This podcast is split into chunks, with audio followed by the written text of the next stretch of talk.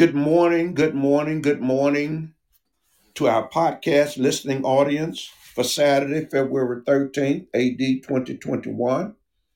Welcome to our podcast entitled Crossroads, where our symbols are the interstate markings of Interstate 40, traveling east and west, and the interstate markings of Interstate 55, which travels north and south. It is here where north and south meets east and west, where coming together is the epicenter and the center port. It is where our journey commences. It is called Crossroads. It is where we discuss contemporary topics of interest with leading men and women in business and industry, politics and government, in public safety, and in health and wellness where we discuss neighborhood and community development, education and religion, where we look at criminal justice reform and the criminal justice system and the law. These and other issues are of major concern and are discussed and analyzed because they affect us as individuals, as a people, as groups, and also as a nation and a world. The month of February, we will spotlight Black History Month, and this is the second installment of a four part series. Our theme is the Black Experience Africa to America. Special thanks is being given out to our producer, Dr. Bruce Smith, co-owner of BVS Gospel Net, along with his wife, Dr. Victoria Smith. And without them, this podcast would not be possible. I want to thank you, Dr. Bruce and Dr. Victoria. Also, I want to thank the podcast listening audience for your tuning in. And you can always inbox us with your questions, comments, and concerns. Also, if you like the podcast, hit the follow button. And thank you so very much for tuning in to Crossroads. I don't have to tell you right now that we are facing a crossroads. We are at a crossroads.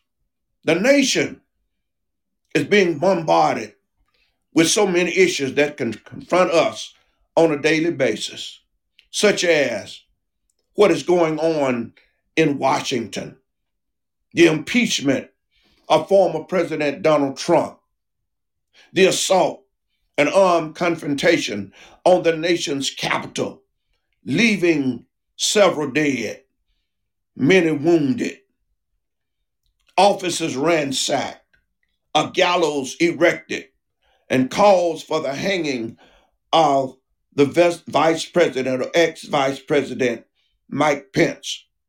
We have seen the destruction of property. We've seen the cause of hatred. We have seen the symbols of hatred. And so we're dealing with a crisis. We're not only dealing with the crisis in government, but we're also dealing with a crisis related to the COVID virus. The efficacy of obtaining and a distribution and the movement of millions of doses and vials of vaccines in a consistent manner. We are also bombarded with the continued deaths from the virus and some have been accused of covering up the numbers of deaths. And speaking of deaths, we're looking at the homicides and the suicides by our youth and our young adults, the violence, the lawlessness, the robberies, the kidnappings, and the hijackings that's being caused by so many young people, which gives our younger generation who are law abiding and who want to exhibit good citizenship and leadership and scholarship being lumped into the same category of those who are perpetrating and perpetuating violence in our land. Our schools and our administrators are forced uh, with threats of the loss of fundings from the national as well as state levels if students don't return to live classes. And teachers and administrators are fearful of the spreading of the coronavirus when they have not been made a priority in the distribution of the vaccines. They are apprehensive about returning to those closed settings. They're apprehensive of the fact that one case can lead to a contagious outbreak. And so they're apprehensive, even though they're being threatened with the loss of funds if students don't return to live classes. The pandemic is affecting businesses, hospitals, unemployment and underemployment, and the loss of jobs. We're looking at the fact that we're facing unknowns and uncertains. We do have a new president. We have, for the first time, a female vice president. And we're looking at the inheritance of these problems and more.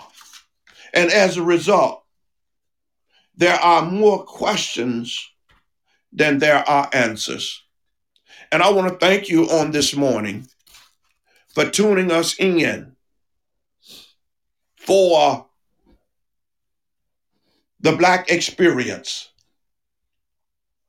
Africa to America, as we examine our roles and relationships in a nation in which we are the only ethnic group that came not of their own free will and have had to fight some amazing odds just to survive, just to stay alive, to be able to adapt, to achieve, and we're still trying to overcome. But many debts are being added, many wrongs are being added to the ladder. And as we progress, we find ourselves being no closer to our goals than we were some 20, 30, 40, or 50 years ago.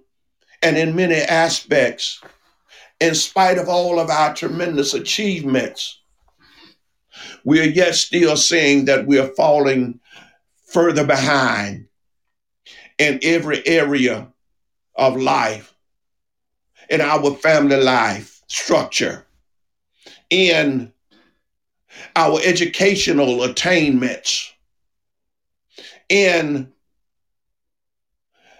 employment, and in every area we are seeing we are being challenged. But I want to thank you for tuning us in on today. We have a great guest. We have a special guest, a man that I call my big brother, man that I have watched through the years, who rose from humble beginnings. He is a man that I would like to give you some background on. And he will probably expand on them. But he is a world renowned author, And I have two of his books, and one deals with urban education, uh, and the other deals with a myriad of, of subjects of the role of schools, family, teachers, religion, community, local, state, and federal government in assisting parents with rearing their children. We certainly need this information now more than ever before. He has also written another book dealing with the making of urban community colleges in a union and a political environment. There's politics in every aspect of our lives. He has been a teacher in secondary schools as well as colleges and universities. I want to thank him for all that he has achieved. He's been a college administrator and, and college president. This man that I'm about to introduce to you has conducted workshops and seminars and professional development clinics, and he's been keynote speakers at many conventions. He is a man that has played varsity and college basketball. He is an athlete. He has served his country well, being commissioned as an officer in the United States Army. He's married to Lady Shirley Kimmons, and he is a father. This man shares with us his deep religious convictions as he writes about what he has heard from his pastor and other preachers of the gospel on a weekly basis. He is God fearing, brought up in a God fearing home with parents and grandparents and others. I can speak very much so, taking up this hour, but he's old enough to speak for himself. And this morning, I want to present to you our speaker and our guest co host, none other than Dr. Willie J. Greer Kimmons. Hear ye him.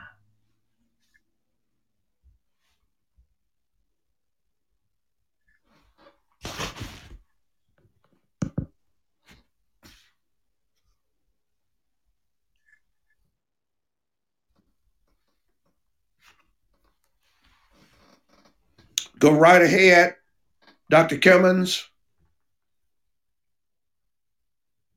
If you'd be so kind as to click uh, the phone so you can enter into the podcast.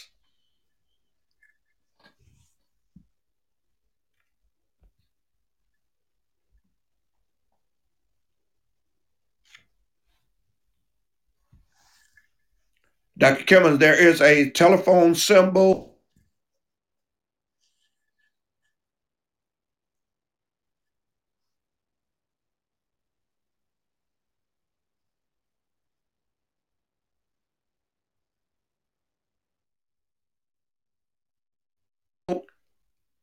waiting on Dr. Clem- Kimmons to click on the phone at the bottom of the link. While we're doing that, I want to thank you for Mr. Carey for joining. I want to thank you,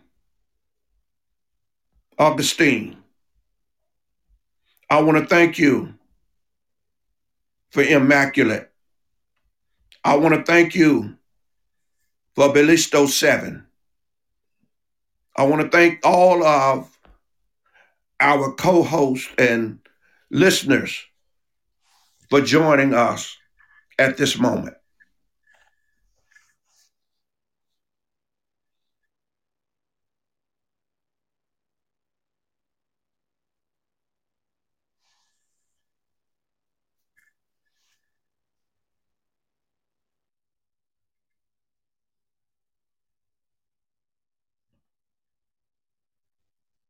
at the bottom of the link. He is on.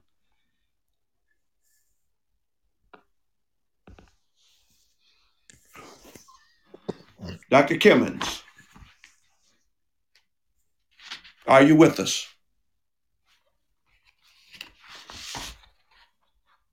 Let me just do this because I thank God for him and he has a story to tell and hopefully he'll be able to tell it very soon. But according to his biography, Dr. Kimmons was born in Hernando, Mississippi. He was reared in Memphis, Tennessee, where he attended public schools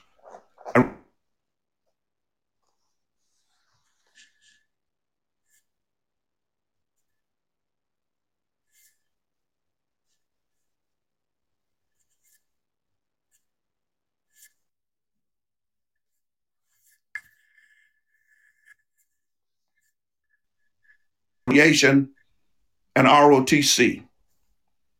He served as first lieutenant in the United States Army, Adjutant General Corps during the Vietnam era as an administrative data processing and personnel officer. Dr. Willie Kimmons received his Bachelor of Science degree in health education and psychology from Lincoln University in Jefferson City, Missouri. Master's of Science degree in curriculum and instruction, doctorate degree in education administration and supervision and higher education, both from Northern Illinois University in DeKalb, Illinois.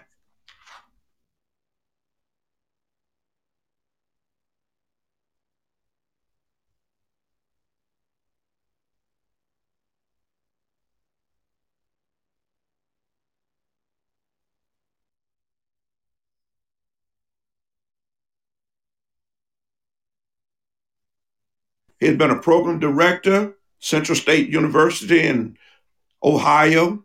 He's been an assistant dean.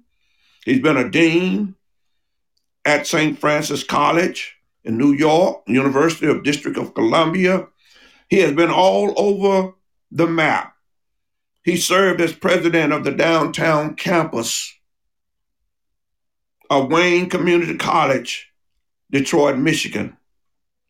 He has been uh, given more than 500 presentations and lectures to all types of organizations. He is well articulated. He has given presentations to Kiwanis Club, Rotary and Lions Clubs, the NAACP, the Urban League, political group, Greek organizations, youth groups, parenting con-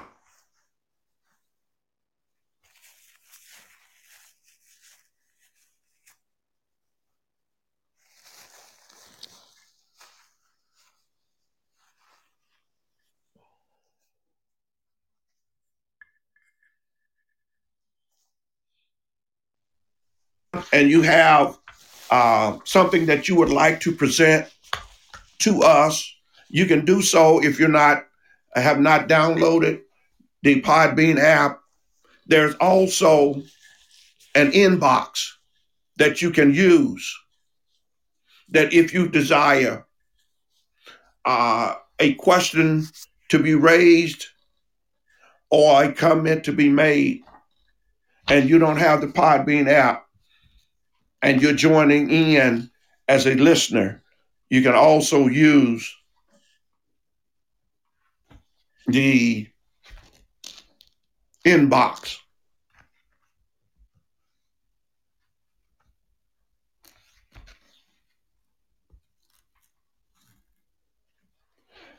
We're still talking about the Black experience, Africa to America. And I don't have to tell you, as people of color, that we have grown up, and I'm not so sure that we can call this nation in which we're living in right now the United States of America. We're so disjointed. We're, we're so divided. in many areas. If we're not divided by race,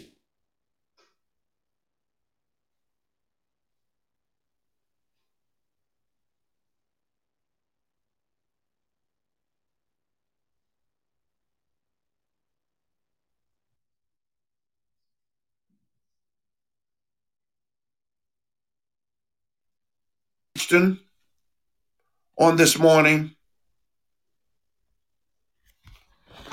I will ask you to state your question in the inbox. And I know some of you are wondering why, as a host, I'm going in and out. And the reason for that is that I'm receiving a telephone call from our co host. And when the phone rings, it cuts out my transmission to you. And so I'm not going to take that call um, so that I can continue to stay connected uh, on the line this morning. I do want to apologize. Thought perhaps we had had everything worked out and that we would have an outstanding presentation from our host on this morning, our co host, Dr. Willie Kimmons. If you have a comment, I want to say to you, you may make it at this time. I know some of you um, have been um, military uh, veterans, and you may have uh, you may want to uh, describe some of your experiences here in America, as well as overseas. And if that is the case, you're certainly welcome to become a part of this podcast on this morning.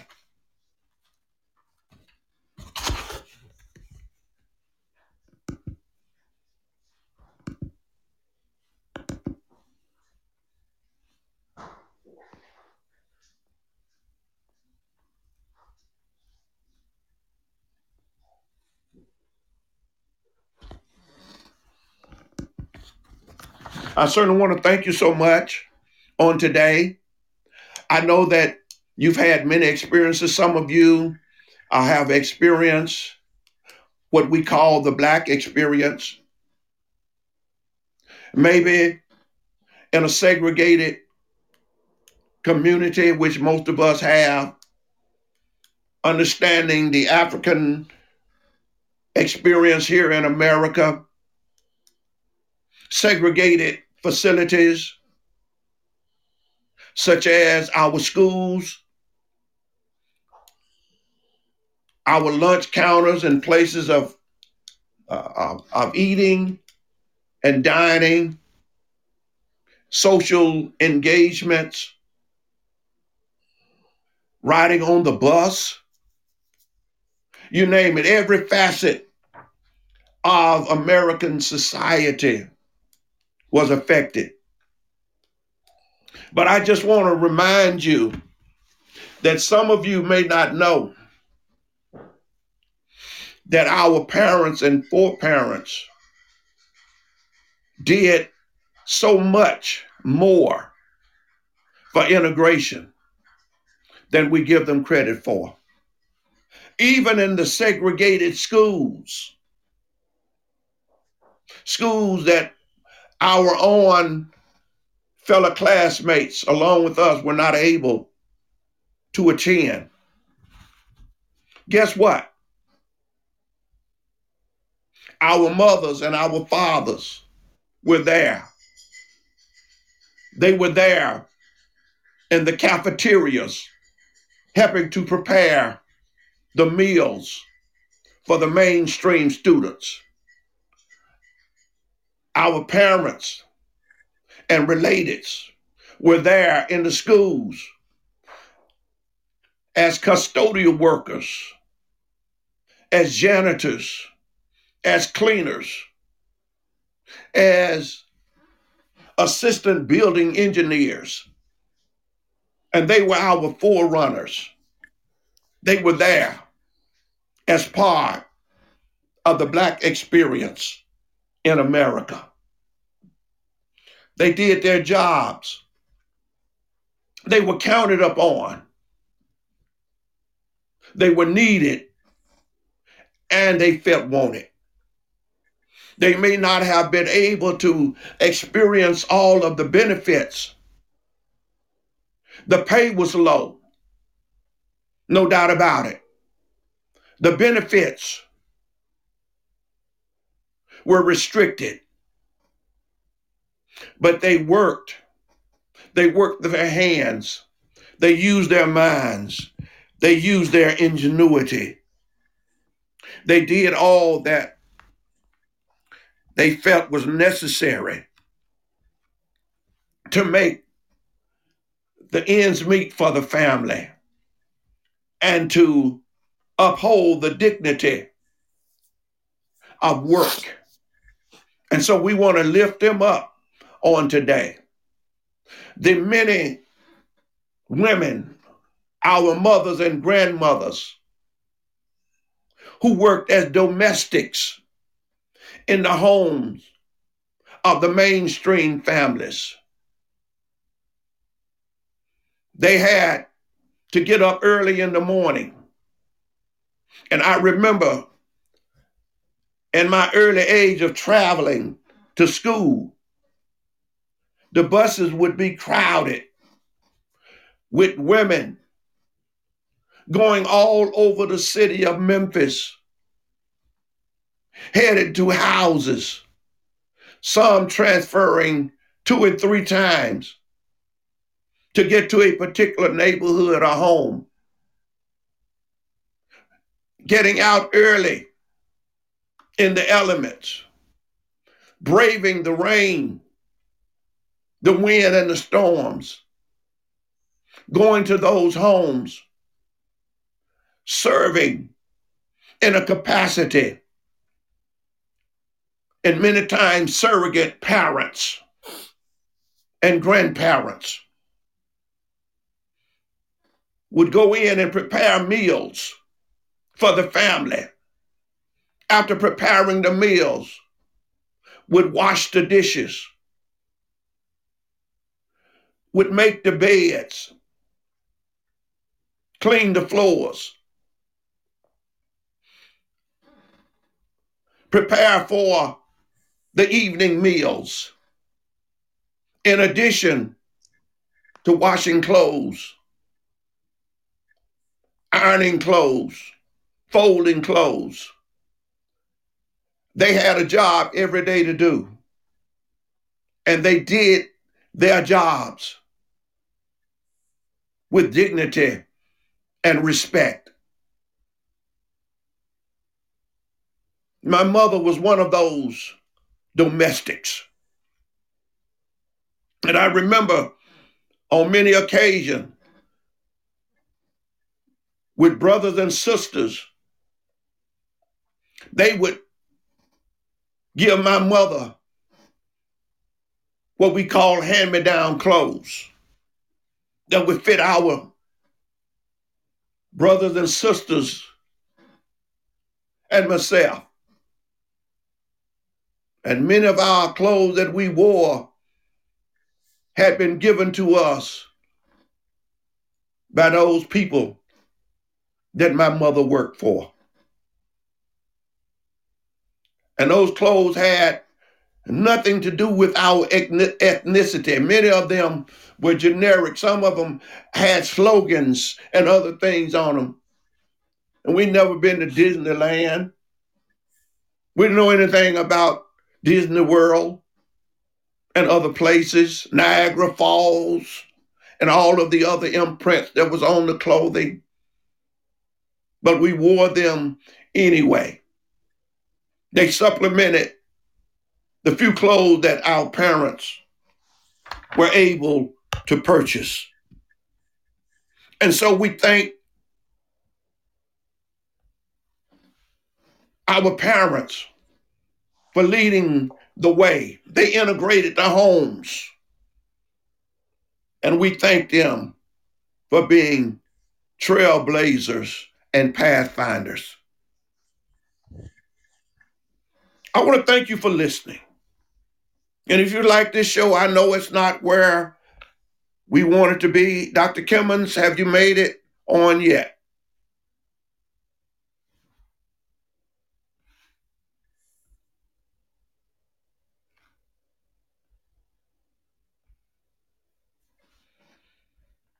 There's a question that has been asked.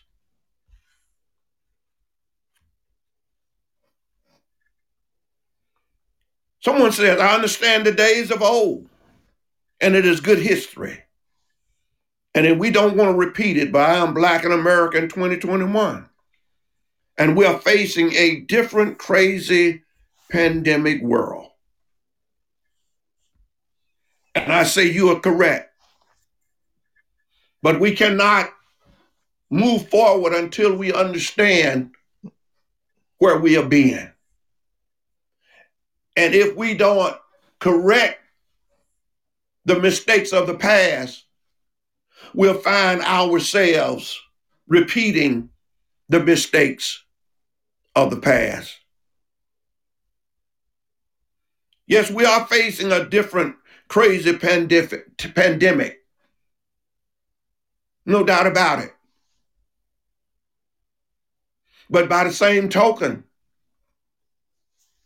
if we don't face what we're facing head on, and that's one of the reasons why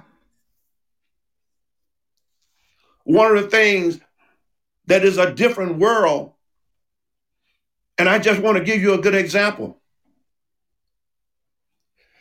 When we were as young people, the idea of suicide and taking one's life was almost unheard of. We had so much facing us in terms of desegregation and segregation. We had so much facing us in terms of prejudice and lack of opportunity. Taking our lives was the least thing that we thought about. The thing that we thought about was not taking our lives, but the thing we thought about was survival and the will to live. And unfortunately, when we have been bombarded, our children have been bombarded with so much that deals with the materialistic aspects of this world, trying to measure up to peers and what they have, and feeling that if they don't have what Johnny has, or Susie has, or Mary has, or Junior has,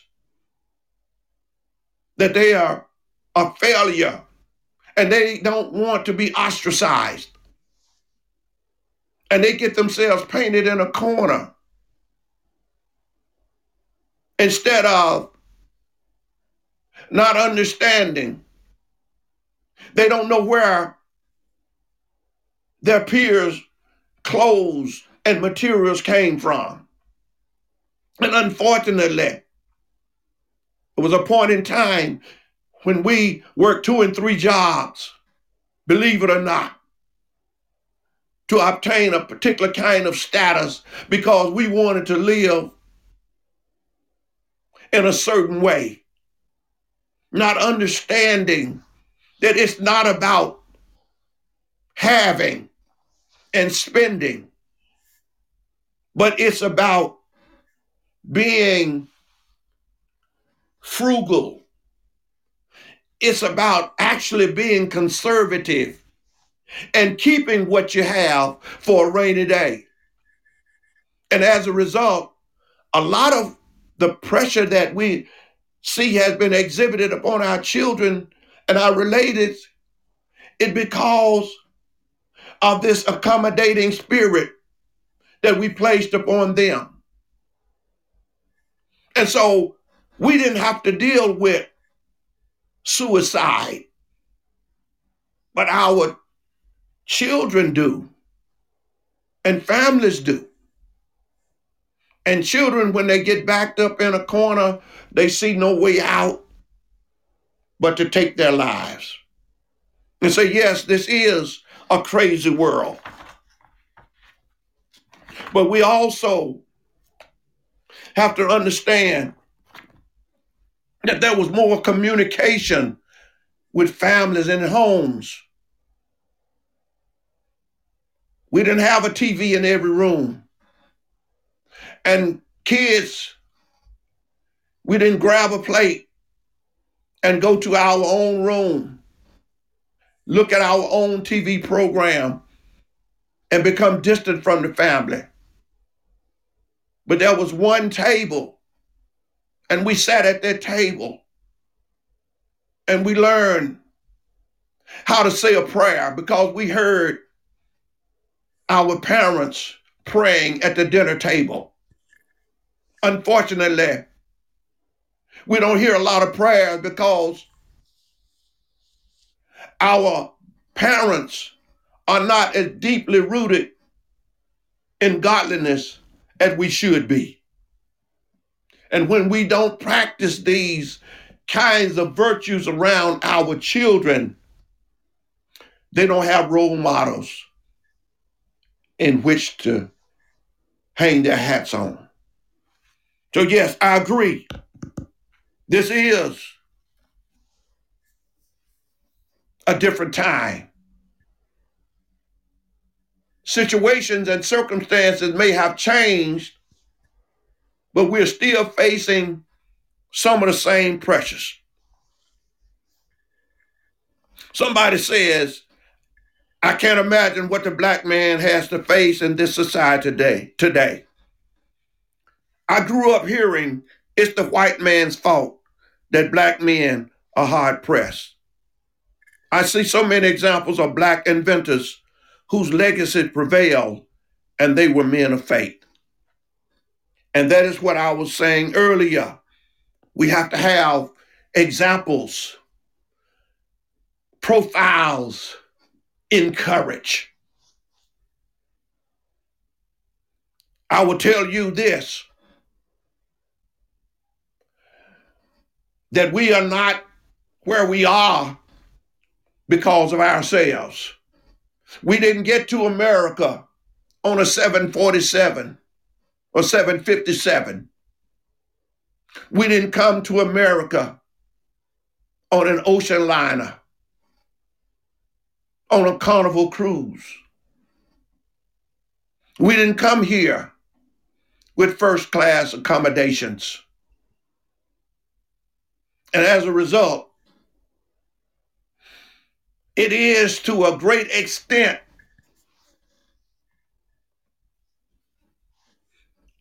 the Caucasian's fault. When you are subjected from 1619 to 19 or 1864 and past of systemic racism. And you ask someone to compete with others who have been free and their children have been free and have had access. And then say uh, that we're going to test you and see where you fall. And we use testing measures as a means to admit or to deny. And we come, we've come through so many things, through so many adversities, having to fight for everything.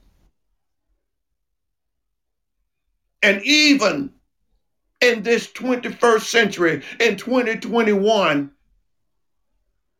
even in the nation's capital, we see men and women continuing to perpetuate the same behaviors that brought us as slaves to America. And yet, it seems like the impetus for civil rights and for equality falls too much disproportionately upon us. Why? Why?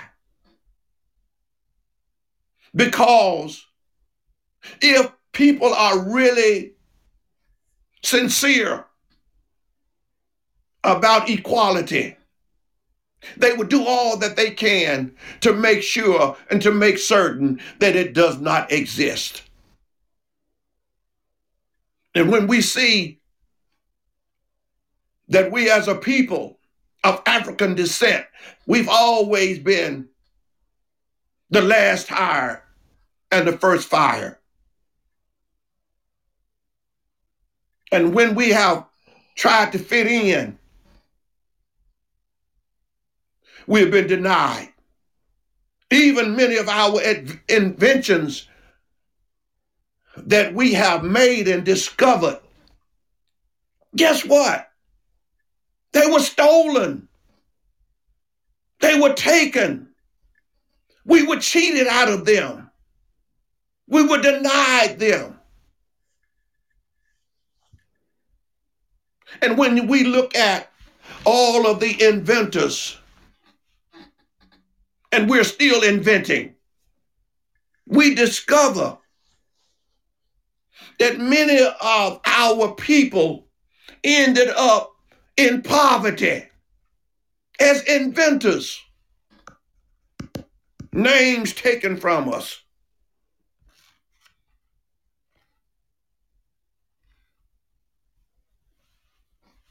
And my brothers and sisters, it's still happening. It's hard when you give people a concept. You take your concept to somebody and you have to explain what it is. And when you explain it to somebody, they haven't had a clue in the world. But as soon as you explain it to somebody, they go to somebody who has the money and has the means. And they steal your idea. And then they patent it as if it's their own.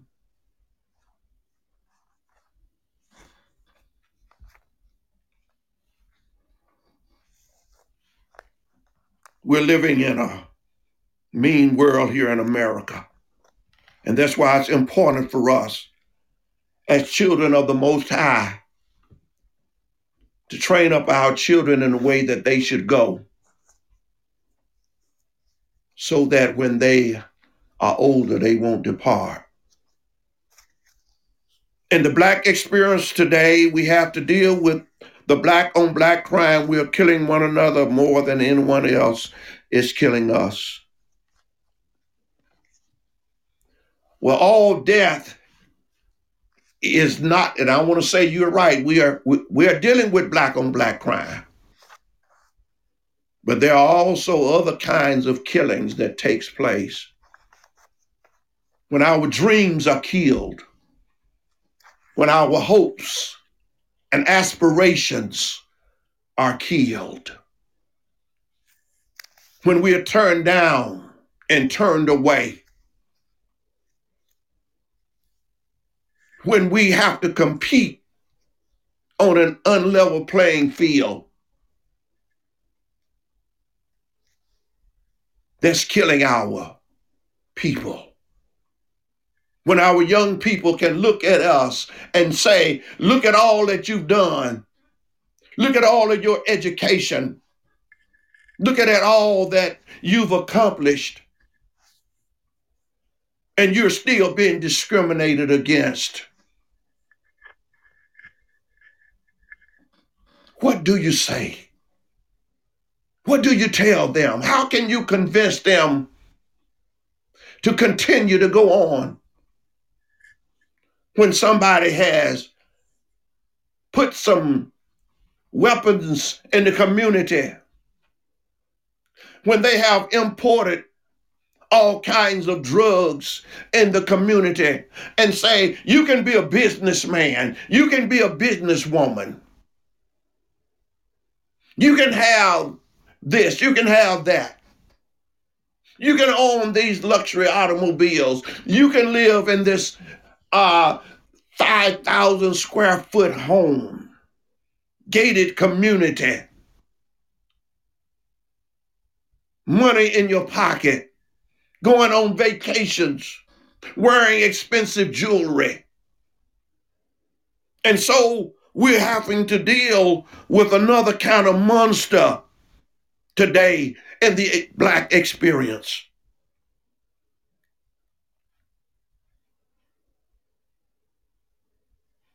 And we must move forward. And somebody asked the question how do we move forward today in this society in which we are living? And that was the question that was asked by Dr. Martin Luther King. Where do we go from here? Where do we go from here? And I want to tell you one thing that our problems did not start overnight, and they are not going to be solved overnight. Especially when you have so many of the so called enemy that is bombarding us and our families and our homes and our children's from all directions. When they see this and that, and one of the greatest detriments has been to break breakup of the family and the home.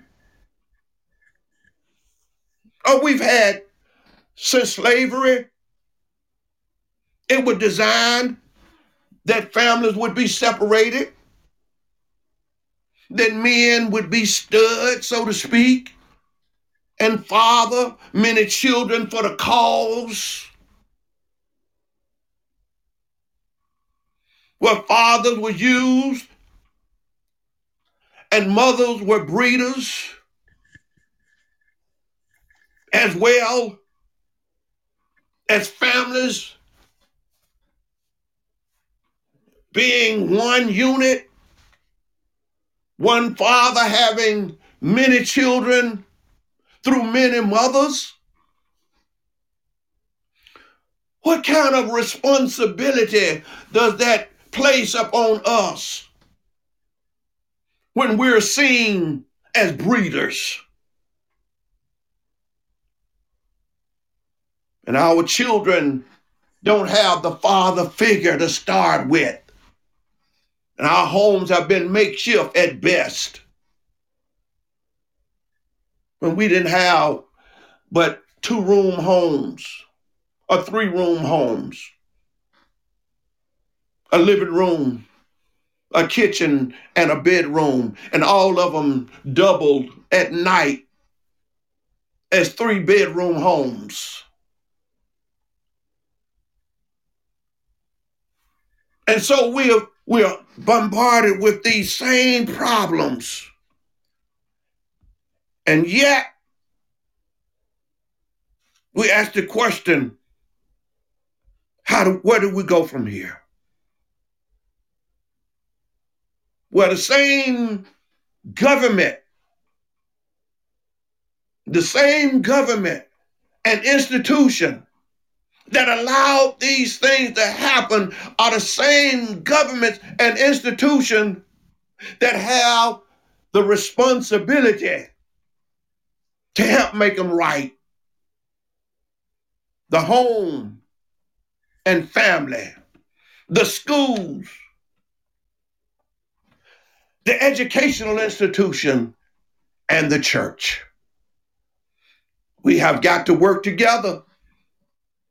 But there are some people who still have that old Southern plantation mentality. Keep the end in his place at all costs. And that's where the criminal justice and injustice system has played a major role. Just had a nephew to get out of federal prison for selling crack, crack cocaine. Did over 25 years in federal penitentiary. And here our men are being pardoned for embezzling and swindling and taking millions and millions and millions of dollars. And here we are. We'll put a man in federal penitentiary away from society. A nonviolent crime. And then others have gone into the state and local systems and have committed crimes, gotten out, gone back, gotten out, gone back again, gotten out in 20 some years. Record as long as a city block. Injustice system. And then we wonder how can they survive when they get out? When society shuns them and turns its back upon them and says, You have a record. We don't have felons. So, what's left? What's left for a man who has spent most of his life behind bars and has learned little skilled because we're living in a technological age and nobody is teaching these kinds of things behind prison bars and jail cells. And we wonder why they return to crime, and why there is so much crime and killing in our communities. Because our young people don't trust the system and they don't trust us either.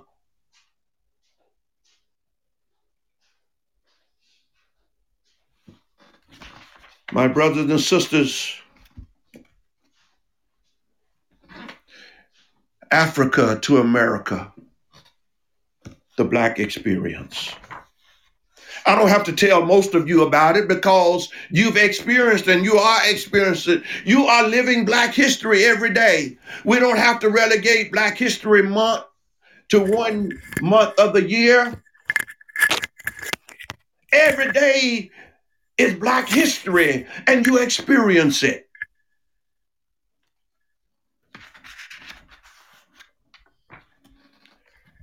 I was going to share with you, Dr. Kimmons, are you on did you ever make the line?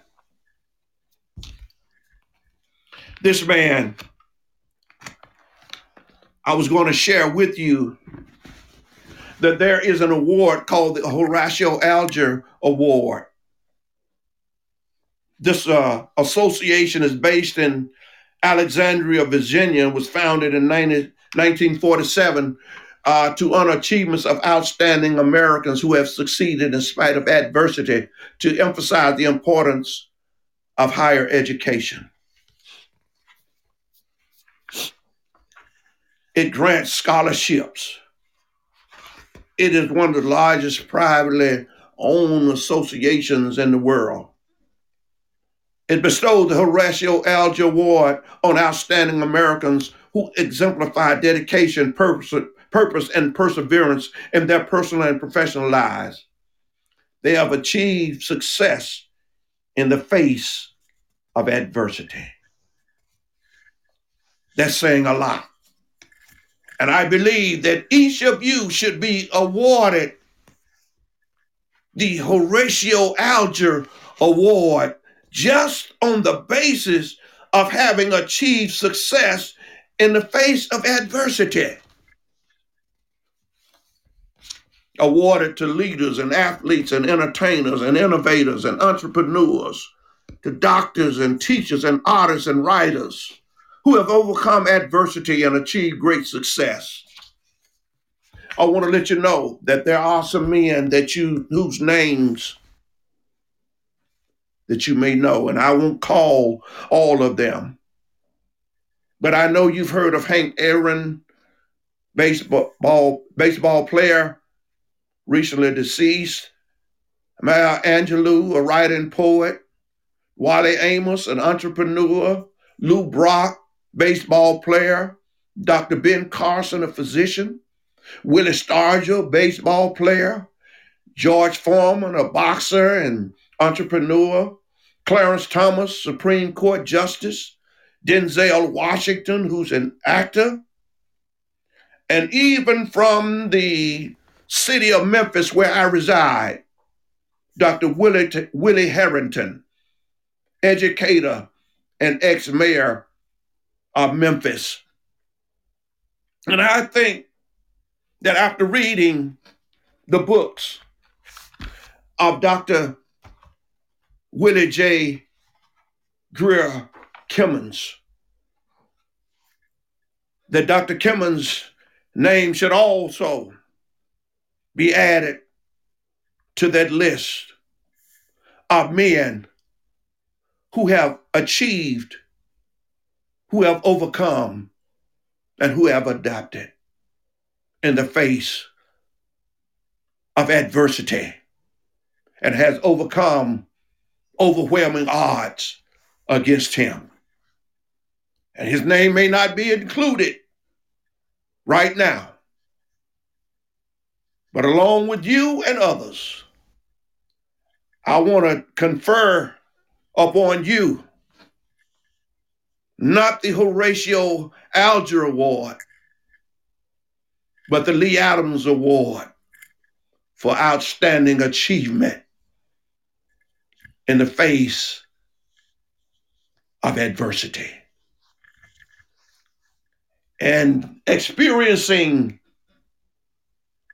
from Africa to America and beyond.